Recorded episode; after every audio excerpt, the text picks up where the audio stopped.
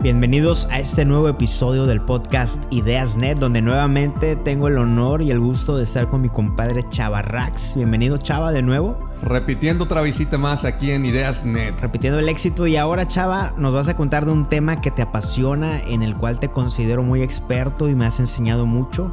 Y quiero que me enseñes más porque necesito aprender a vender más. Necesito Chava que me guíes, que nos lleves al siguiente paso en el tema de las ventas. Así que Chava, somos todo oídos. ¿Con qué empezarías? Pues bueno, primero muchas gracias por volver a, tener esta invitación a Ideas Net. Les voy a platicar de un tema que no es una, no es una actividad como tal, es un estilo de vida. Ah, caray. Es, es un estilo de vida porque cuando decimos la palabra ventas, ¿qué te imaginas, Sam? Vamos a hacer una introducción. ¿Qué te imaginas tú? No, me imagino inmediatamente al, vendedor de seguros que te está acosando con cosas que hasta ni sabes que necesitas. Ok. ¿Te acuerdas en aquellos tiempos que tocaban en la casa para vender enciclopedias, para vender... claro. Incluso el que te lava el carro, que te quiere vender que te lave el carro. Claro. Este, entre otras cosas, ¿no? ¿Qué, ¿Qué sentimientos llegas a tener tú como posible cliente al momento que te quieren vender a alguien que ni sabe ni qué onda y nada más te quiere vender sí o sí. Todo pues me, genera, me siento invadido, me siento, me siento como que acosado. Es correcto. Entonces, vamos a hablar del tema de las ventas en el que ya las ventas han evolucionado de una manera muy, muy radical, que ya no es el que toca puerta a puerta, ya no es el que nomás habla como merolico, que antes se decía que describían todas las características y decían que era el mejor producto como si fuera los anuncios de TV directo y te querían vender sí o sí, lleva la hora. Como lo siguen haciendo los de los que te hablan para las tarjetas de los bancos, ¿no? O sea, apenas les dices hola y se avientan todo, toda, toda la liturgia, toda la letanía, perdón, se la avientan y hasta yo, los tengo que interrumpir de que, oye, oye, oye, espérame, ni siquiera me preguntaste que me interesa, ¿no? Claro. Entonces vamos a hablar de las ventas como tal. ¿Qué son las ventas, Sam? Te platico, para mí, yo, yo puedo describir las ventas como una transferencia de emociones mediante un proceso de persuasión. Transferencia de emociones. Mediante un proceso de persuasión. Mediante un proceso de persuasión. ¿Cómo está eso? ¿Qué es la persuasión? Un convencimiento. Yo te voy a dar a... Te voy a externar una idea. Ok. Y te voy a tratar de convencer que esa idea es la mejor para que tú optes por tomar esa idea como tuya. Va, a ver. Cuéntame. ¿Y cómo puedo lograr eso? Transfiriéndote esa pasión y esa emoción que yo siento por esa idea, transfiriéndotela a ti mediante todo un proceso. Ok. Ok. A ver. Vamos a empezar por ahí. Una venta, normalmente la gente piensa, te doy un producto, te doy un servicio, te doy dinero y se acabó. Chan, chan, se acabó, aprovecha lo tuyo. Si es de buena o mala calidad, ya es punto y aparte, pero es el intercambio de algo monetario por algo tangible o incluso un servicio que no es tangible. Como cuando va uno a la tiendita, oye, me das un gancito, aquí están tus 10 pesos y vámonos. Es correcto. Pero no, va más allá. A ver. Va más allá. Un vendedor, hay vendedores y hay vendedores profesionales. La palabra profesional es cuando te pagan por hacer lo que haces. Es muy diferente echarte una cascarita de fútbol a ser un jugador profesional que te pagan por ejecutar esa acción en la cancha. Ok, ok. Tú como vendedor profesional estás en la cancha laboral. Y si te dedicas a las ventas o no te estás dedicando a las ventas como tal, pero estás obteniendo dinero por intercambiar un bien por otro bien, okay. ya te convierte en un vendedor profesional, porque profesional viene de profesionista. Okay. Dicen que los vendedores no es una profesión, que es una vocación o que es un oficio incluso, que ahí es donde me parte el corazón. Oye, es un oficio como, ah, pues como el que hace artesanías o como el que hace eh, carpintería, etcétera, etcétera. No, no. Un vendedor tiene que estudiar para poder vender. Entonces, partiendo de esta definición que la venta es una transferencia de emociones mediante un proceso de persuasión, pues tenemos que tener conocimiento de varias áreas. Por ejemplo. Por ejemplo, la empatía. Hay muchos vendedores que no me importa quién eres, no me importa qué necesitas, cuál es tu problema. Yo vengo a decirte que esto es lo mejor, independientemente si tiene los medios o la problemática que... Y no me importa si te estás interesando, nada, yo sigo vendiéndote, ¿no? Sí. Y te veo como un cliente más. Jamás te voy a ver como una persona. Este, Con tus características personales, individuales. Y que, y que detrás de ti hay una necesidad por cubrir o una problemática por solucionar. Ok. Ahora el vendedor profesional se interesa en tu esencia para poderte dar la mejor solución. Ok. ¿Ok? Entonces empecemos con eso. ¿Qué es una venta? Ya lo dijimos. ¿Qué es un vendedor? El portador de, esas emociones.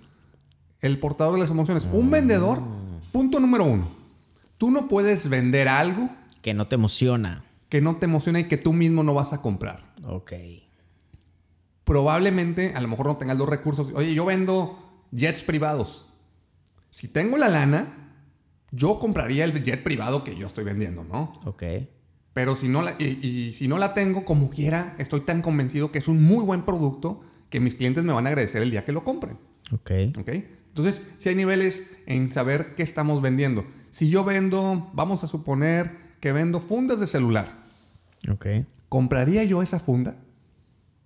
¿Compraría yo los muebles que vendo? Me emocionan me emocionan, me gustan, la verdad le tengo ese cariño por lo que estoy vendiendo. Sí, sí, sí, lo tengo. Ah, perfecto. Esa misma emoción la vamos a transferir hacia la otra persona para decirle que es la mejor opción para su mm. necesidad. Ok. Ok. Entonces, ese vendedor es bien importante que esté convencido que se venda a él mismo para poderle vender a los demás. Ok. Tienes que predicar con el ejemplo. Ok. Prácticamente. Oye, chava, ¿y puedes generar esa emoción? Por ejemplo, te voy a vender esta, este bote de agua, pero si desde el inicio ya no me emocionó, ¿puedo aprender a que me emocione? Ahí te va el tip número uno. Vamos a hacer varios tips durante todo el, para que tomemos nota, ¿no? El tip número uno es conocer. Conocer a la persona que va a ser tu cliente. Ok. Y hay una regla esencial que dice, el que tiene, el que hace las preguntas es el que tiene el control de la conversación. Ejemplo claro de una famosísima entrevistadora, Adela Micha. Es excelente, excelente comunicóloga, excelente en hacer entrevistas porque sabe hacer las preguntas correctas para obtener las mejores respuestas. Sí, para ir guiando la plática. Exactamente. Y tiene, y tiene el control de la conversación. Entonces, decíamos hace rato, los merolicos que se arrancaban, los de las tarjetas de crédito que se arrancan diciéndote un montón de información. Espérame, espérame, espérame. Ni me interesa, ni lo, ni lo voy a pagar. Hay que conocer al cliente quién es, qué problemas hay detrás, qué es lo que le interesa, qué no le interesa, porque también es bueno saber el qué no para saber por dónde sí. Ok. Entonces, hola, ¿qué tal, Sam? ¿Cómo estás? Eh, veo que estás interesado en comprar un agua. ¿Por qué estás interesado en comprar un agua? Ah, pues me contestas, fíjate que vengo de que correr. Tengo El calor de Monterrey está muy pesado, no sé cuánto. Ok, ¿qué tipo de agua o qué, tanta cantidad normalmente consumes? No, pues que dos litros. Y resulta tú que vienes buscando un garrafón de agua, no una botella. Yo no lo sé. Dos litros de agua, ok, dos litros. ¿Cada cuánto, Sam? No, pues cada ocho horas. Cada ocho horas, ok. ¿Y normalmente consumes agua o también estás acostumbrado a, consumir café o prepararte no, pues bebidas? Pues a veces me echo una, joya. Ok, también consume refrescos. ¿Sabías que el ser humano, y te doy un dato, ¿no? ¿Sabías que el humano tiene que consumir por lo menos 2 litros de agua diarios? Eso conlleva a que son 10 litros cada semana laboral. Por lo tanto, cada 15 días por lo menos vas a estar consumiendo un garrafón de agua. Entonces ya le empiezas a educar al cliente de tu producto. Ok. Oye, ¿y por qué lo estás comprando? Porque tengo mucha sed. Todos los días tengo mucha sed y prefiero tomar agua a estar tomando eh, bebidas endulzadas. Ah, perfecto. Entonces ya empiezo a platicar y crear una conexión, una empatía contigo. Ok. Para saber qué ofrecerte. ¿Te ofrezco la botella? ¿O te ofrezco el garrafón? O te ofrezco la maquinita que puedes conectar directo y que tiene filtros. Entonces ya empiezo. Ahí, esos, ahí puedes aprovechar para hacer el upselling, ¿no? Que vienes a vender algo y terminas vendiendo algo más valioso todavía. Sí, ahorita te voy a decir también cómo hacemos eso. Ok. Entonces, yo, ¿qué es lo que estoy haciendo? Preguntar, recabar información. Ok, ya sé que Sam viene a comprar agua porque normalmente le da mucho calor, que consume dos litros y empiezo a tomar nota mental. Hay gente que sí lo toma de manera textual, que lo empieza a escribir en su libretita o en su iPad o lo que sea. Y empieza a conocer para darle la solución adecuada que el vendedor, como experto de su producto, va a recomendar. Ok. ¿Ok? Nunca me arranqué diciéndote que el agua es el mejor que tengo, lo mejor que tengo yo, que mi agua tiene ciertas características, tal, tal, tal, tal. El error es que mucha gente se arranca describiendo de la A a la Z, todas las características que tiene su, su producto, mientras al cliente nada más le interesaba dos características en específico. Y es atacar esas dos y vámonos. Y sobre esas dos, nada más. Sí, para que no estar sobrevendiendo, ¿no? Porque, ¿cuál es el mayor temor de un cliente? Realizar una compra equivocada. Porque se va a sentir tonto, se va a sentir como un error, como un fracasado y que perdió dinero al momento de hacer esa compra. ¿Y a quién le va a echar la culpa? ¿A él mismo? No. Normalmente va a decir, ese cuate me vio los ojos, me picó los ojos, ese cuate no me vendió lo que necesitaba y tú ya perdiste un cliente, perdiste reputación y por lo tanto ese cliente no va a volver contigo. Entonces es identificar los, eh, los concerns o lo que le preocupa al cliente o lo que está buscando. Si hay dos o tres cosas sobre esas y ya no, aunque el producto tenga muchas más características. ¿Y cómo supimos que sobre esas dos cosas? Haciendo preguntas. Entonces, regla número uno, bueno, no número uno, una de las reglas y los conceptos que hay que tener bien claro para ser vendedor es haz preguntas. Las preguntas correctas para obtener información de tu cliente, las procesas y ahora sí ofreces una solución a esa necesidad. y puedes hacer ese, esas preguntas o esa investigación las puedes también hacer por anticipado, ¿no? Este, en, en el sentido de que puedes pues ahora con todo lo de social media tú puedes ir a estoquear un poquito a tu cliente también para identificar este, qué está buscando, ir armando un perfil. Claro, tienes que conocer cuáles son sus gustos, cuáles son sus tendencias, qué normalmente... De hecho, eh, me acuerdo que yo antes usaba una app, de hecho me estoy acordando, lo tengo que instalar de nuevo, que se llamaba Charlie. Esa app se conectaba con, mi calendario eh, del, del iPhone y me buscaba el me hacía un resumen del perfil de las redes sociales de las personas con las cuales yo tenía eh, reuniones. Entonces, hace cuenta que cada mañana esa app, si, estoy, si es que todavía existe, te manda, te dice, hoy Chava va a tener una junta con Pedro y Pablo. Este, y Pedro eh, le interesa esto, esto, esto, ha visitado esto, esto, o sea, todo lo que es público. Para que cuando tú llegues a la reunión, pues ya vas un poquito más brifeado sobre la persona, ¿no? Y no empieces en cero y me imagino que eso te ayuda para que ya tus preguntas ya vayan un poquito más, este, pues asertivas, ¿no? Sí, claro, o sea, tienes que saber a lo que vas a preguntar. No vas a preguntar la misma plantilla o la misma entrevista a todos. Claro, claro. Tiene que fluir de manera natural, no es una entrevista de trabajo, no es una entrevista de, de cuestionar al cliente, es que fluya con plática. Oye, cuéntame, ¿qué haces? ¿Cuál es tu actividad? Qué es lo que, por qué buscas este producto, qué es lo que más te llama la atención, cuánto estás dispuesto a pagar, etcétera, para sacar la información del producto, de cuánto presupuesto. hacer el match del. O ese sería el punto uno. O sea, conocer muy bien a tu, a tu cliente. Correcto. Ok. Después de conocer muy bien a tu cliente, ahora sí describes tu producto y empiezas a decirle mi producto es la mejor solución, justificando el porqué sobre lo que tú recabaste de información. Mm, Decíamos, característica B y E son las que más le interesan, me voy por esas dos. Aunque haya A, C, X, Y, Z. No importa, porque si tú le describes todas, el cliente va a pensar que le estás sobrevendiendo y que está pagando más de lo que él necesita. Y ya ni va a saber por qué está comprando el producto. ¿Cuántas veces hemos comprado una televisión que tiene cinco puertos de HDMI?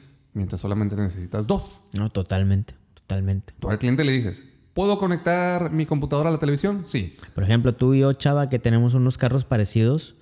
Yo que no soy mucho de carros, yo no sé qué tantas funciones tiene y me acuerdo que toda la vida eh, todos mis amigos de que, oye, y que, y, que cuántos, no sé qué, eh, cuántos cilindros es el carro. No, hoy en día no sé qué es un cilindro, porque yo no lo compro por esas características del carro, ¿me explico? Tal vez tu, tu enfoque fue más por el diseño por el diseño, exactamente, y por la marca, ¿no? Claro. Entonces, cuando yo fui a la agencia, pues me lo sobrevendían. No, que los cilindros y los... Me, me, estás hablando en japonés. Yo ya hice mi research. Me gusta este carro, me lo voy a llevar. Quiero, quiero el color. Era lo que me preocupaba. Correcto. En cambio, en mi característica, yo como ingeniero, a mí me importaba el motor. Okay. El diseño ya lo tenía muy bien. Y yo me ya acuerdo... check. Es un check, ya. El color podría ser negociable. Ok. No estaba aferrado a ese color. No era de que quiero el negro, como es tu Pero caso y el sí o sí quiero el que tiene el tal motor Ah, turbo. ok. Aunque no le piso la pata al, al- al carro, pero me interesa que tenga un buen motor. Ok, en este caso que tenemos un producto igual, eh, pero los dos fuimos por otros criterios. Claro. Y la habilidad del vendedor es mm. tener ese feeling de decir, este cuate me voy por acá. Con este cliente me voy por acá. Este le interesa el color, ya, ¿para qué le digo de los cilindros? Y claro. ¿Qué le importa a una señora? Un, claro ejemplo. Lo de los carros es un muy buen ejemplo. Ya me dijiste señora, ¿eh? Ya me dijiste señora. ¿Qué le importa a una señora que tiene muchos hijos? Ah, pues que tenga puertas para que entren los, los chavitos y asientos y cuánto. A lo mejor le interesa también que tenga televisión para que se mm. vayan calmados los chamacos y que no vayan haciendo un despapalle. O donde pueden, ponen el iPad, ¿no? Tienen unas cositas los asientos ahí para... También le importa a lo mejor la seguridad, que mm. tantas bolsas de aire. Sus niños van a ir protegidos porque le importa a la señora que sus niños vayan seguros. De acuerdo. Y entretenidos para que no le armen un despapalle en el trayecto. ¿Crees que a la señora le importa que el carro acelera de 0 a 100 en tantos segundos? No le interesa. Nada, nada, nada. ¿Crees que le importa que el motor es japonés, de no sé cuál, de no sé qué? No. Pero si llega el marido a preguntar por las características del vehículo, le vas a decir otra historia distinta. Mm. Le vas a hablar de garantías. Y el vendedor debe estar listo para la señora y para el marido. Exacto. A la señora ya la convenciste por la parte interior, de seguridad, de entretenimiento para los niños, y al marido le vas a decir por las garantías, mantenimientos, rendimiento de gasolina, etcétera, etcétera, que la señora probablemente no vaya a entender. Entonces el punto dos es contar las características del producto en función de lo que identificaste en el paso número uno del conocimiento de tu cliente y de lo que busca. Es correcto. Ahora, vámonos un poquito a, otra rama, a otra parte de este tema. ¿Por qué soy un vendedor? A ver, ¿por qué? La gente dice, no, pues yo quiero vender porque quiero ganar lana. Sí, la lana es una consecuencia, pero el vendedor tiene como objetivo principal la responsabilidad de solucionar un problema o satisfacer una necesidad. Oye, chava, y, ahondando en eso, eh, un concepto que leí en un libro de Grant Cardone que se llama Sell or Be Sold, Tremendo gurú. Vendes o vendes, ¿no?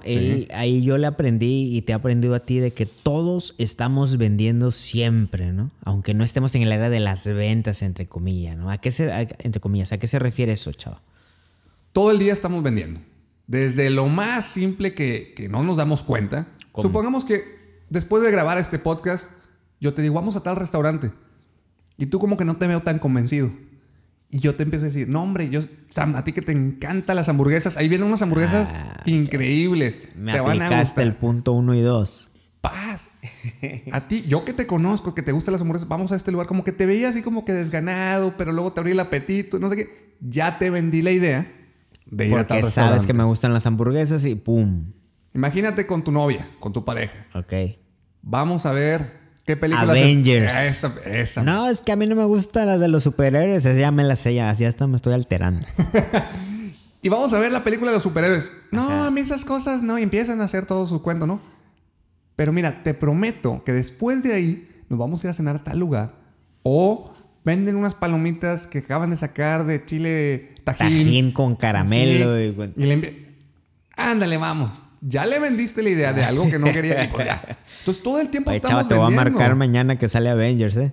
No, pues sí. Ojalá que te, digan que sí, hay que vender la idea de que es la mejor experiencia.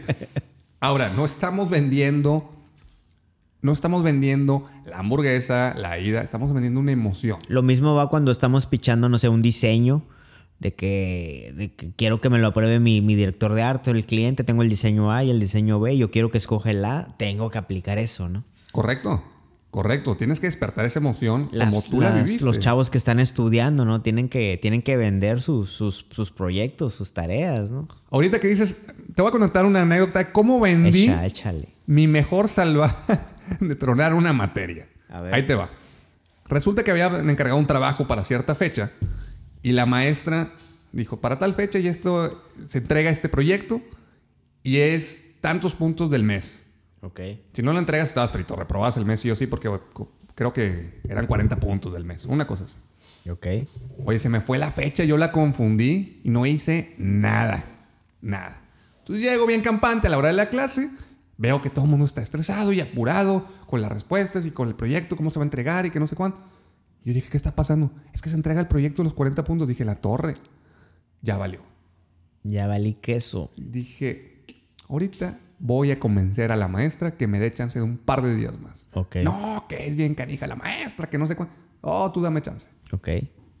Llego con la maestra y le dije, maestra, la verdad, la verdad es que ahorita yo le podría entregar el proyecto copiado, le puedo entregar el proyecto muy apenas hecho como para poder pasar, sin embargo la estaría engañando, pero más que engañarle a usted, me estoy engañando a mí mismo de los conocimientos que usted me trata de transmitir. No eres tú, soy yo. Exactamente. Fui muy honesto, muy sincero.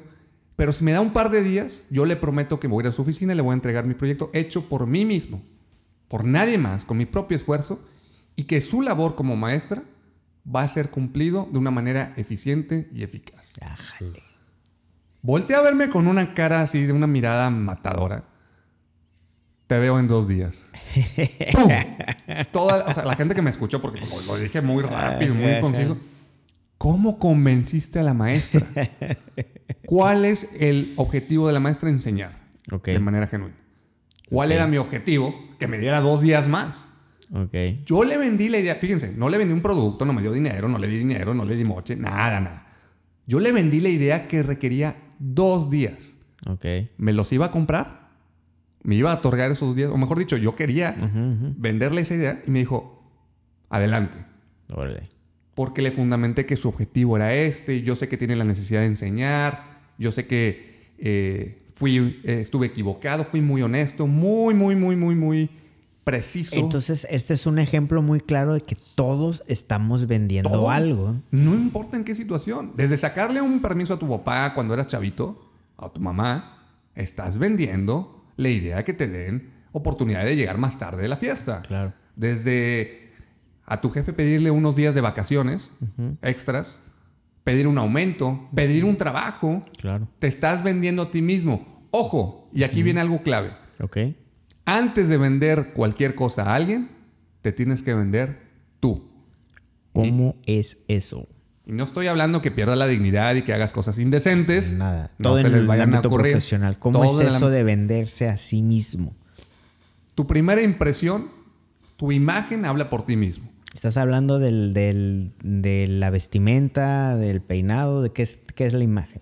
La imagen es cómo te ves, cómo la gente te va a ver, qué actitud y sobre todo qué energía traes. Ok. Si estás un día deprimido, enfermo, sin ganas de trabajar, no salgas a vender, porque es la emoción que vas a transmitir. Quédate en la compu a subir cosas en Instagram tranquilamente. No salgas a interactuar con la gente si traes una actitud nefasta ese día, que es, que es normal. Pero un buen vendedor tiene que tener actitud alta, Ok. actitud de servicio y energía positiva y de muy alto nivel. Ok. Porque un cliente normalmente viene con inseguridades y no sabe si va a, a comprar o no, tiene dudas, se siente en una incertidumbre muy fea. Y si yo, como vendedor, traigo la misma actitud, pues haz de cuenta que nos vamos a consolar uno al otro y no vamos a terminar ni comprando ni vendiendo nada. Claro. ¿Ok? Claro. Pero si yo le transmito esa seguridad, esa buena energía, ese buen feeling de que él está haciendo lo correcto y por adquirir este producto va a tener una muy buena decisión, él se va a sentir apoyado, se va a sentir animado y va a decir dónde firmo, pago con tarjeta, pago con efectivo, etc. Eso sería el punto 3. Sí. La actitud y la energía de un vendedor, Actitud y energía de un vendedor. actitud de servicio, Ok. de ayudar, no hay que vender por vender. Recuerden, la actitud de servicio, ser servicial en el que te poder estoy de ayudar. resolviendo algo. Te estoy resolviendo algo y estoy cumpliendo, ayudándote a cumplir tu capricho, porque a veces Va. hay una necesidad que es un capricho. Ok. Y la actitud completamente positiva, Ok. ¿ok? Ok. Nunca negativa, no te veas y sé sincero. Ante todo, siempre sinceridad en el que si tu producto no lo puede lograr, dile, no, eso no lo hace. Si no puedes entregar el producto en cinco días, hasta en 10, hay que ser bien honestos. No prometer cosas falsas.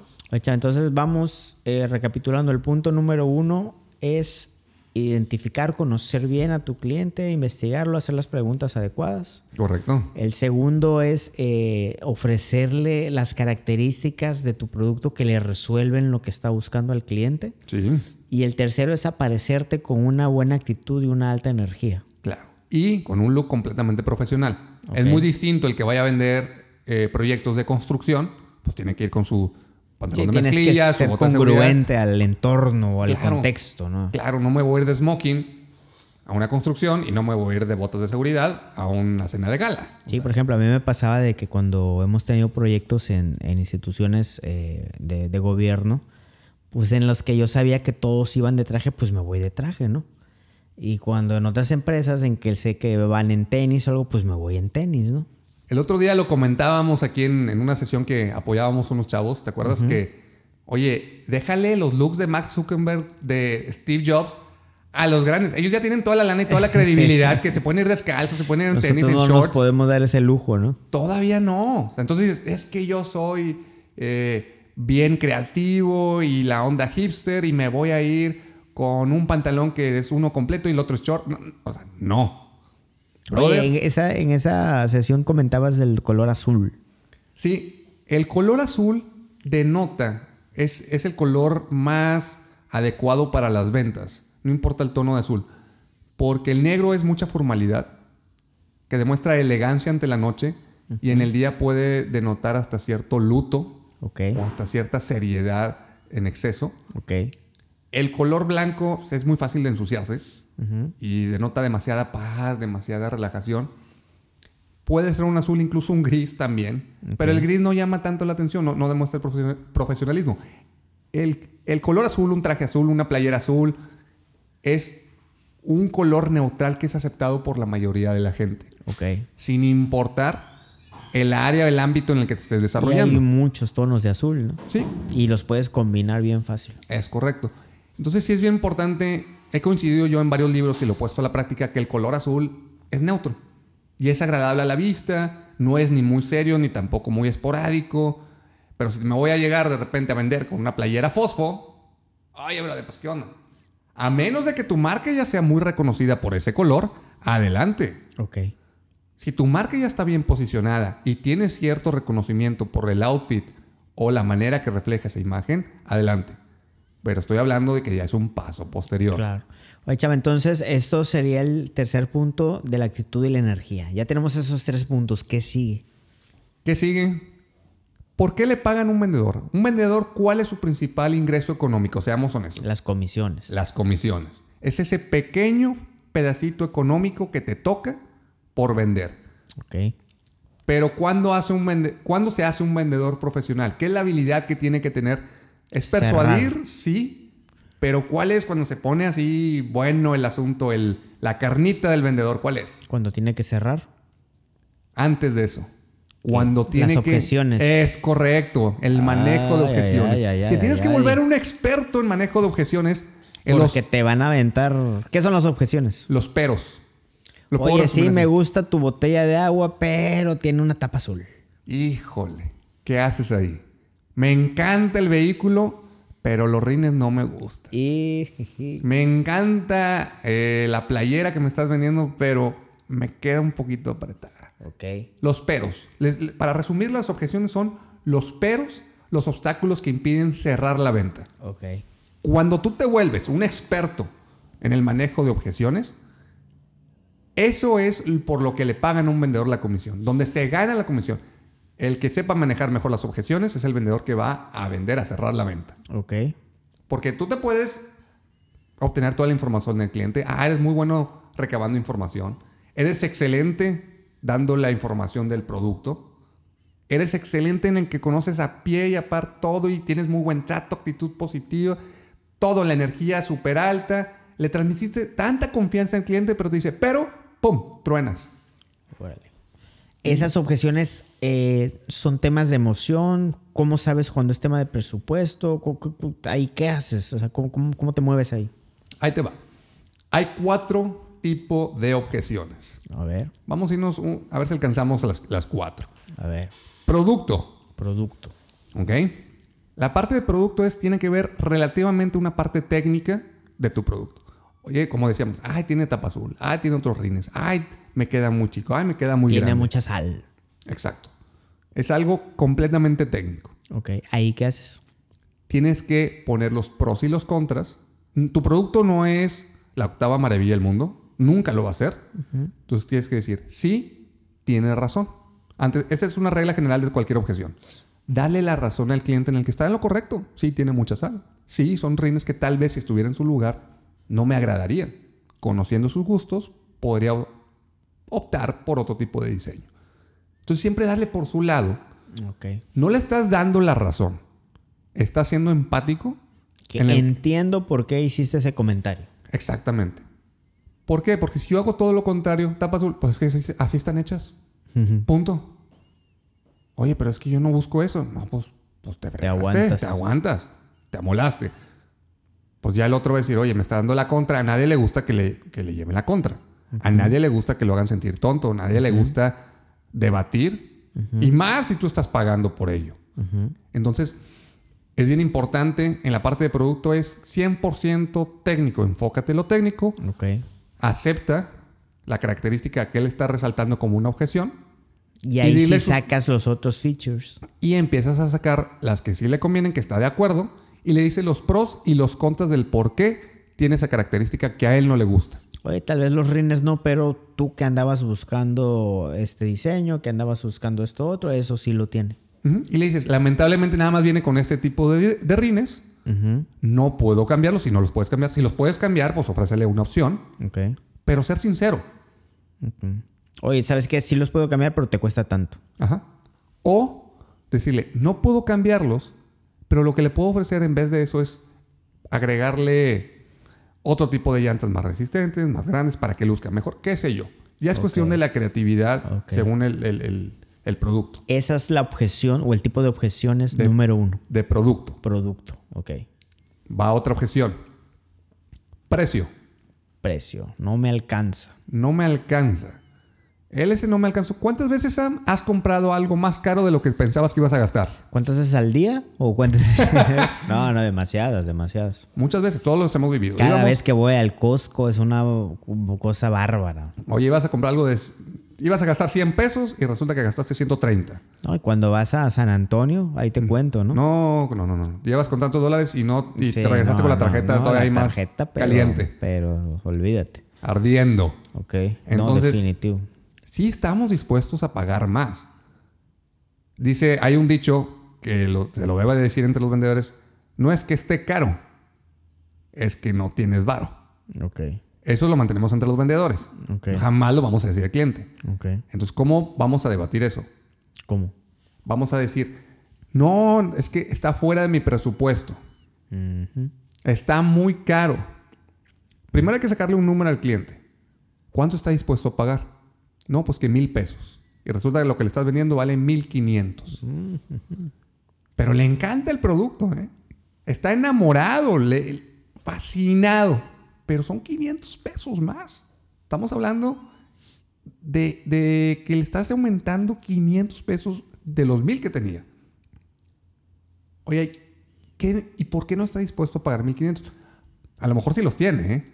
Hay clientes muy habilidosos para poder negociar. ¿Por qué no está dispuesto a pagar 1500 pesos? Porque está fuera de mi presupuesto, no sé. ¿Qué le parece si paga mil pesos y los 500 se lo financiamos? Mm. Ay, oye, me late no los tiene ahorita. Entonces ya me estoy dando cuenta, no los tiene ahorita, mm. pero lo podemos prorratear. Ok. O sí los tiene, pero la única manera de ponerle una objeción de precio y el proceso de pensamiento del cliente es porque cree que el valor del producto no es equivalente o mayor al precio que está dispuesto a dar, a la cantidad de dinero que va a transaccionar. Ok. Ok. Entonces dices, no quiere dar este dinero, yo sé que mi producto lo vale, entonces vamos a darle los beneficios de una facilidad. El típico, lo barato, lo barato sale, sale muy caro.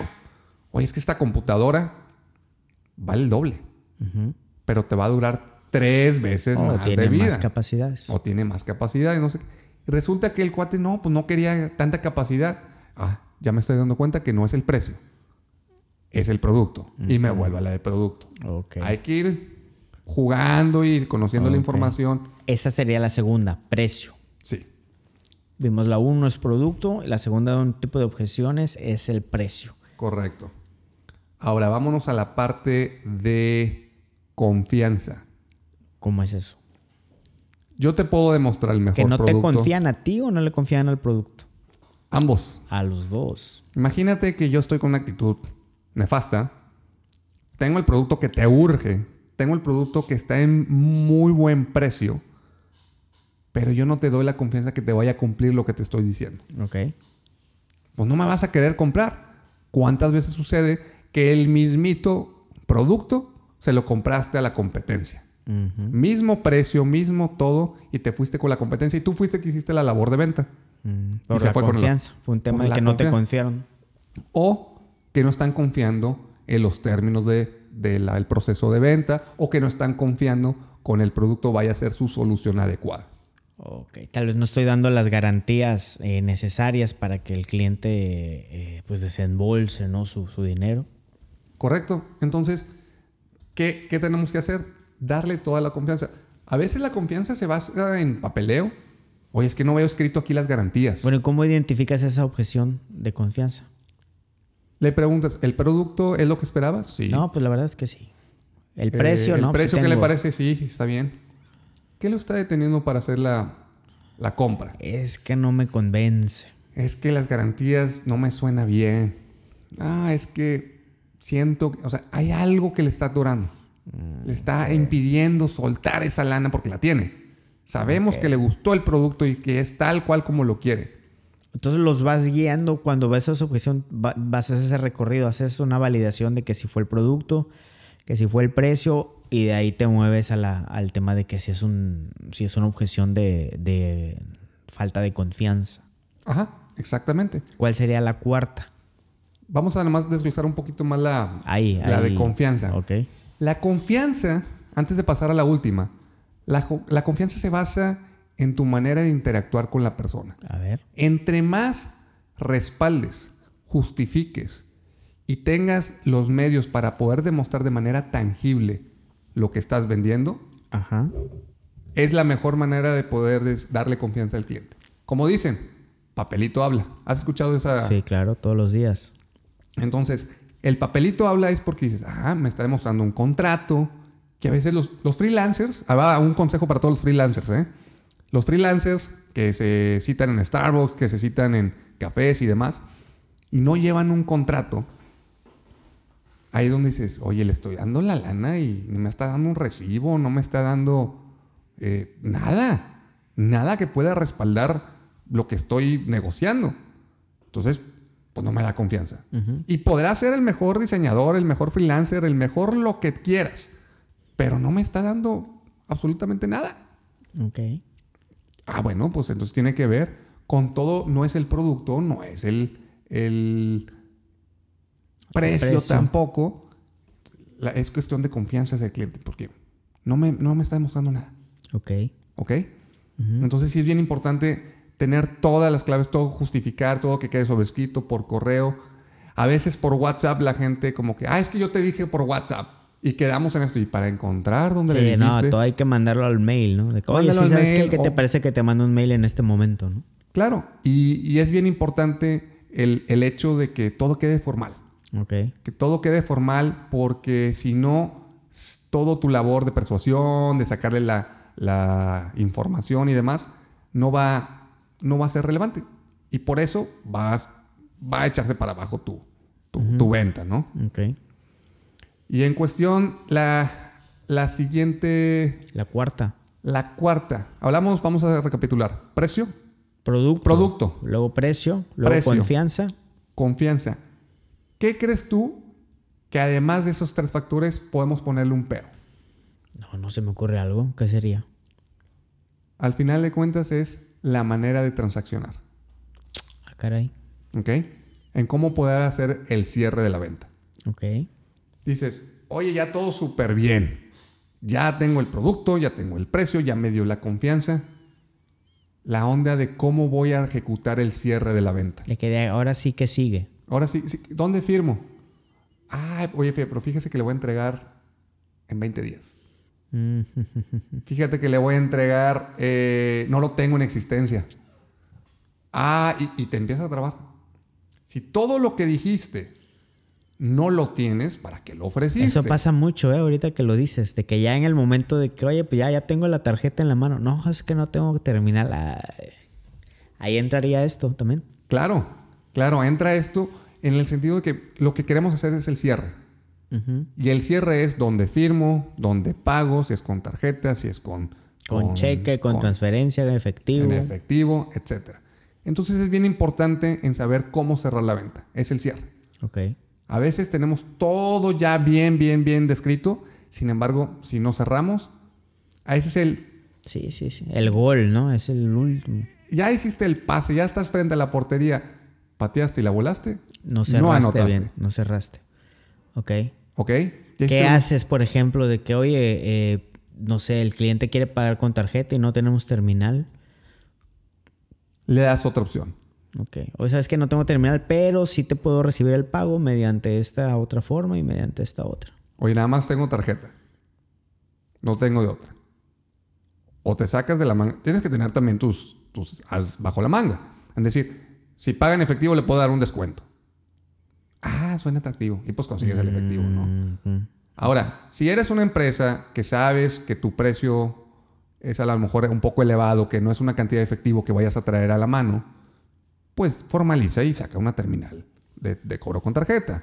Si sabes que eres un negocio que, acepta muchas transferencias, pues, pues ten a la mano luego, luego las cuentas bancarias.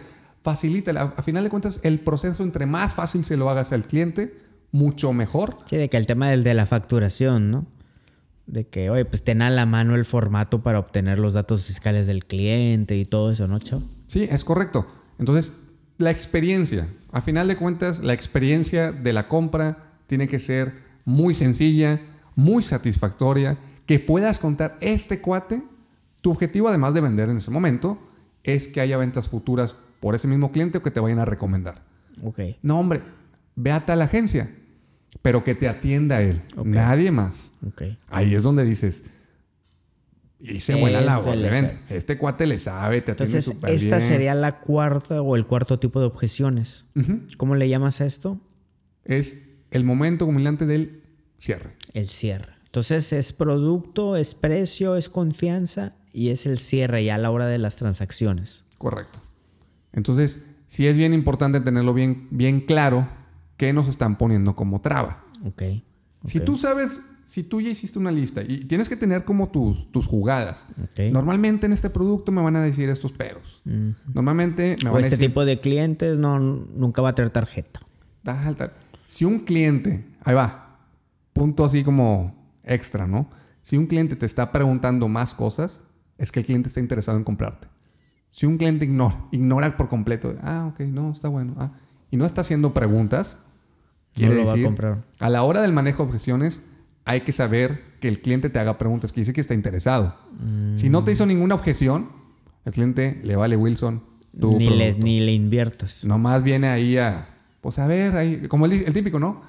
Le puedo llevar en algo que en una tienda departamental. Estoy viendo. y literal estás viendo, ¿eh? O sea, a veces vamos, hay gente que le gusta ir a ver a las tiendas cosas y no compra nada.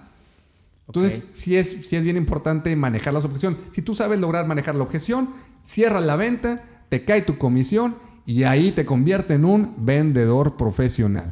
Porque si no fueras un buen manejador de las objeciones, si no existieran objeciones, pues te da lo mismo como cliente comprarle a fulanito tal, X o Y o Z, en tienda 1, tienda 2 o tienda 3. Okay. Los vendedores somos pagados por el buen manejo de, las, objeciones. Entonces, hasta ahorita, Chava, hemos visto tres, tres pasos para vender y hemos visto cuatro tipos de objeciones y cómo lidiar con ellas. Correcto. ¿Qué más deberían saber las empresas o los vendedores o las personas que estamos vendiendo en cualquier ámbito de nuestra vida? Yo creo que deben... Ahí les va un, punto bien importante. Hay gente que aborrece las ventas. Porque dice, no, es que yo, a mí no me pongas a vender. Yo hago aquí mis artesanías, yo hago aquí mis pastelitos, yo hago aquí lo que hagas y los hace muy bien de alta calidad. Pero no me pongas a vender. Hay dos cosas muy importantes que sucede y por qué a la gente no le gusta las ventas. Por el rechazo. ¿Cuántas veces vamos a ofrecer algo y no, ahorita no? A la vuelta y todos Que te manden a volar o que no te contesten el correo, que te dejen en visto. Se siente bien feo. Pero tienes que tener una alta tolerancia al rechazo. La resiliencia, ¿no? Ese rechazo que te van a decir, no, no, tú, tú ya hiciste la explicación, ya lo conociste y te dicen, no. Y no te terminan comprando y dices, platicábamos en el otro podcast de, de besar sapos, aquí también hay que besar sapos y ver el cuál se va a convertir en una venta. Claro. Porque y hay que tener esa persistencia y esa tranquilidad. Y ojo, no enojarse. No tiene nada de malo, el cliente está en su derecho de no comprar si no lo desea genuinamente. Ok. No hiciste una mala labor. A veces nos decimos, ay, es que hice mal, si lo ofrecí todo y apliqué bien mis conceptos y lo atendí de lujo, ya pensé que iba a cerrar y resulta que se echó para atrás. No te agüites. Ok. ya vendrá otro y ya vendrá otro y así se va. Ahora, tiene que ver con el porcentaje de cierre. Es como los, como los bateadores del béisbol, que tantas veces te pones en el, el turno al bat y cuántas veces bateas. Y cuántas veces te ponchan. Claro. Te van a ponchar. Sí, si te están ponche ponche, tienes que evaluar uno tus skills y dos el producto o servicio que estás vendiendo, ¿no? Correcto. Entonces sí, sí es bien importante tener esa tolerancia porque si no te gusta ser rechazado y no puedes mantener la calma ante ese rechazo, honestamente las ventas te van a aburrir, te van a chocar. Ahí, les va otra cosa. El mejor producto no va a ser el que tenga la mejor calidad. Va a ser el que mejor se vendió. Apple para mí es muy buen producto, muy buena marca. Y hay veces que la marca competencia tiene mejores características, pero ¿quién lo sabe vender mejor? Sí, claro. Esta marca porque te causa una experiencia de compra. De acuerdo. Te sientes tan a gusto, tan confiado en la marca, tan sencillo que es, que lo terminas comprando y pagas más. Pues ¿cuánto vale un teléfono celular iPhone? Muchísimo dinero. y lo compras. De acuerdo. ¿Ok? Entonces sí, sí, sí, es bien importante que estás transmitiendo. Tienes que ser completamente genuino. Y te voy a decir una frase que me encanta para todos los vendedores. Ok. Que es de Maya Angelou. La gente va a olvidar lo que le dijiste. Olvidará lo que hiciste, pero nunca olvidará cómo los hiciste sentir. De acuerdo. Si tú los hiciste sentir relajados, confiados, seguros, eso es lo que tienes que lograr. Ok. Vale que eso, ¿qué tanto le dijiste el producto? ¿Qué tanto en los planes de financiamiento? ¿Qué tanto eso al otro día se nos olvida. Sí. Pero vas a decir, con este cuate no sé qué tiene, pero él es el bueno. Porque se sintieron entendidos, se sintieron confiados, seguros, y con ellos se van a ir. Buenísimo. Entonces, esta frase, te digo, es de Maya Angelou. Entonces, la gente olvidará lo que dijiste, olvidará lo que hiciste, pero nunca olvidará cómo los hiciste sentir. Oye, chava, y si soy si soy una persona que no tengo estas habilidades, ya me dijiste tres pasos, ya me dijiste cómo manejar los cuatro tipos de objeciones. ¿Qué otro consejo darías para desarrollar esta habilidad de venta? Muy fácil. el desarrollo de la habilidad de venta es, a final de cuentas, relaciones. Son relaciones sociales. Tienes que saber comunicarte, tienes que saber cómo llevarte bien con la gente. Les voy a recomendar un muy buen libro que se llama Cómo influir sobre las personas. Cómo, cómo, cómo hacer amigos e, e, influir sobre las personas de Dale Carnegie. Es, uno de los libros de los top sellers por excelencia. Libras, O sea, cómo poder ser empático con la gente, cómo poder conocer con la gente, caerles bien de manera genuina, ¿eh? No es, no es de manera eh, interesada ni, ni, ni superficial. Este libro te habla de cómo poder llevar relaciones con la gente. Y a final de cuentas la gente le vende a la gente. Y estás teniendo una interacción completamente social. Es un proceso social laboral en el que entre dos personas interactúan, intercambian ideas y si se sienten entendidos van a hacer una transacción que es una venta. Es una transferencia de emociones, como decíamos al principio. O sea, es desarrollar esa, esa habilidad interpersonal. Uno de mis deportes favoritos es precisamente eso, eh, yo me acuerdo desde, desde que yo estaba en la, en la primaria, eh, pues siempre eh, pues me movían de lugar porque hablaba mucho. Este, y a veces me ponían con los más serios. Y pues también los, los ponía a hablar. Hoy en día tengo como unas de esas metas, chava, de, de vida de que con todas las personas siempre hay una plática, siempre hay algo. Nosotros, eh, es como que una máxima que, que yo lo considero así. Eh, todos queremos contar nuestra historia, ¿no? Pero a veces eh, hay que abrir una llavecita, hay que tocar un botoncito, ¿no? Entonces, es, se puede desarrollar eso, ¿no, Chava? Definitivamente. Sí, al final de cuentas es que tener un... Este botoncito del que hablas, ¿no? O sea, tienes que activarte en ciertos sentidos para poder salir a vender. Tienes que activarte para poder entender a la gente e interactuar. O sea, a mí me encanta la profesión de las ventas. Te voy a decir por qué me encantan las ventas. ¿Por qué? Conoces gente increíble, solucionas problemas en el que la gente es agradecida. No todos los clientes, los clientes algunos te pagan y se van. Pero hay gente que dice, muchas gracias, me ayudaste a... Y te cuenta la historia de lo que provocaste ay, qué buena onda, pues trascendí en la persona. Y luego algunos clientes se convierten en tus, en tus cuates y tienen muy buenas relaciones. Claro. Y luego dicen, hay, algo bien padre que a veces hay celos con los vendedores. Es que los vendedores se las pasan en restaurantes, se la pasan viajando. Sí, sí es cierto, algunos se la pasan teniendo estas reuniones sociales muy a gusto con, con, los clientes. Claro. Pero también hay que ver el otro lado de la moneda, o sea, no, no, no está hecho para todos. O sea, hay ciertos vendedores que tienen unas metas muy altas. Oye, que ya se va a acabar el mes y no estoy ni al 50% de la meta que me establecieron en la empresa. Y el, estrés, el nivel de estrés, ¿y qué voy a vender? Y no he hecho esto, y no he hecho lo otro, y no, no, no sembré, y no estoy cosechando ahorita, etcétera, etcétera. También hay un estrés. Claro. Y una tolerancia a esa frustración de que no estamos llegando a lo que pensamos que íbamos a llegar. Oye, Chava, ¿has aprendido de, de fracasos en las ventas? Uy, sí. Sí, sí, sí, no, muchísimas. ¿Te acuerdas de alguna anécdota en que hayas fracasado como vendedor? Sí, fíjate que confundí completamente una vez, estaba vendiendo un servicio pensando que el servicio iba a ser para 500 personas. Ajá. No sé de dónde me saqué el dato. Fue una información que confundí con la de otro cliente. Aguas, tengan. Ahorita les voy a dar un tip de cómo no confundirse con la información de cada cliente. Entonces yo estaba con los datos de otro cliente dándole una cotización de un nivel mucho más alto, de 500 personas, de un servicio de 500 personas, mientras el servicio era para 50. No es cierto. Es que estás bien caro. ¿Cómo no? Que no sé cuánto, que no sé qué. Llegué con el servicio, con la cantidad de equipo y gente para 500 personas. ¿Es en serio? Y resulta que era para 50. Yo ya había tenido costos altos, bueno, pues para 500. Yo ya había hecho el contrato y todo.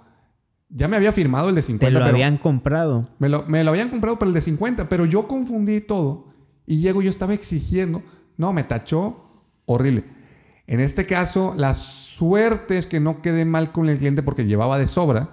Imagínate que hubiera sido al revés. Pero espérame. Pues obviamente mis costos y toda la bronca que traía atrás, pues no le gané absolutamente nada. Fue una pérdida horrible. Esa fue una. Y luego me tocó una al revés que llevaba para 50 y era para 500. ¿En serio? Y más o menos los números, ¿eh? No son exactos. ¿Y ahora qué hago? No tengo tiempo de respuesta. No, no, no, no, no, no. El cliente me puso, como dicen, como chancla. Eh, ¿Qué pasó ahí? ¿Cuál fue mi aprendizaje? No tener un sistema organizado de la cantidad de clientes o la cantidad de servicios que yo tenía y qué había ofrecido en ciertas cotizaciones, qué acuerdos había tenido no tenía ni siquiera un Excel. Todo eran mails, emails, emails, emails y alguno que otro archivo de Word que había mandado y se acabó. Tan, tan. Para eso la, la, belleza de los CRMs. ¿no? Ah, ya iba, precisamente. ¿Qué es el CRM? Es el, en sus siglas en inglés, Client o Customer Relationship Management. el manejo de la relación con el cliente. Son estas plataformas, estos pequeños softwares, que es como el querido diario del vendedor. Si cualquier vendedor que esté escuchando este podcast y no esté utilizando un CRM, es momento de abrir tu cuenta CRM. Hay varios en el internet con licencias muy baratas de 100 pesos al mes, pero créeme, invertirle 100 pesos al mes, 200 pesitos al mes, lo vale. Y lo vale. Lo vale para darle un seguimiento, porque el principal error de muchos vendedores es no darle seguimiento a los prospectos. Totalmente. Se ceban, desaparecen y no fue porque no quisieran es porque no estuvimos ahí dándole un seguimiento y cultivando. Porque si está sembrando, la semilla se tiene que cultivar para después cosechar. Chava, ¿otros, otros tres libros que recomiendas? Bueno, uno de ellos que ya lo mencionaste es el de Vendes o Vendes. Sell or Be Sold. Sell or Be Sold. que, fíjate que ese título está traducido un poquito diferente. Es ¿Vendes o te venden? ¿Alguien o le estás comprando a alguien? Porque todo el mundo está vendiendo y el mundo está vendiendo. Entonces, ¿le estás comprando a alguien o le estás vendiendo a alguien? Sí o sí. Ok. Eh, otro que mencionamos ya, el de cómo hacer amigos e influir sobre las personas de Dale Carnegie. Y hay otro muy padre que se llama... hay uno que se llama El mejor vendedor del mundo o El hombre más rico de Babilonia. Eh, son buenísimos libros porque te dan un sentido del cómo poder acercarte a la gente y apoyarlos y lograr un objetivo. De acuerdo. Este, así como esos hay muchísimos. Pero para arrancar podemos. Pero para arrancar son, son los libros que de cajón tienes que leer. Vendes o vendes de Gran Cardón, la verdad es un es un de ese yo te vi a ti que hay un libro como de ejercicios. Eso yo no lo conocía. Sí, hay talleres. Hay talleres. Yo ya tomé un taller ahí con, con este gurú. Y, pues es llevar a la práctica todos los conceptos que, te está explicando en el libro. No hay un libro, una libreta de, ejercicios. Y está padre porque los experimentas a viva voz. Claro. Lo llevas a cabo y cuando te salen los ejercicios, pues la verdad se convierten en ventas y por consecuencia en dinero. En negocio. Chava, ¿algún pensamiento que haya quedado pendiente o algo con lo que te gustaría dejarnos? Yo creo que las ventas es una, una profesión completamente social. Ok. Las ventas es una profesión que se tiene que educar, que se tiene que poner en práctica, que tienes que acumular tus 10.000 horas que hablábamos en el podcast pasado. Ok.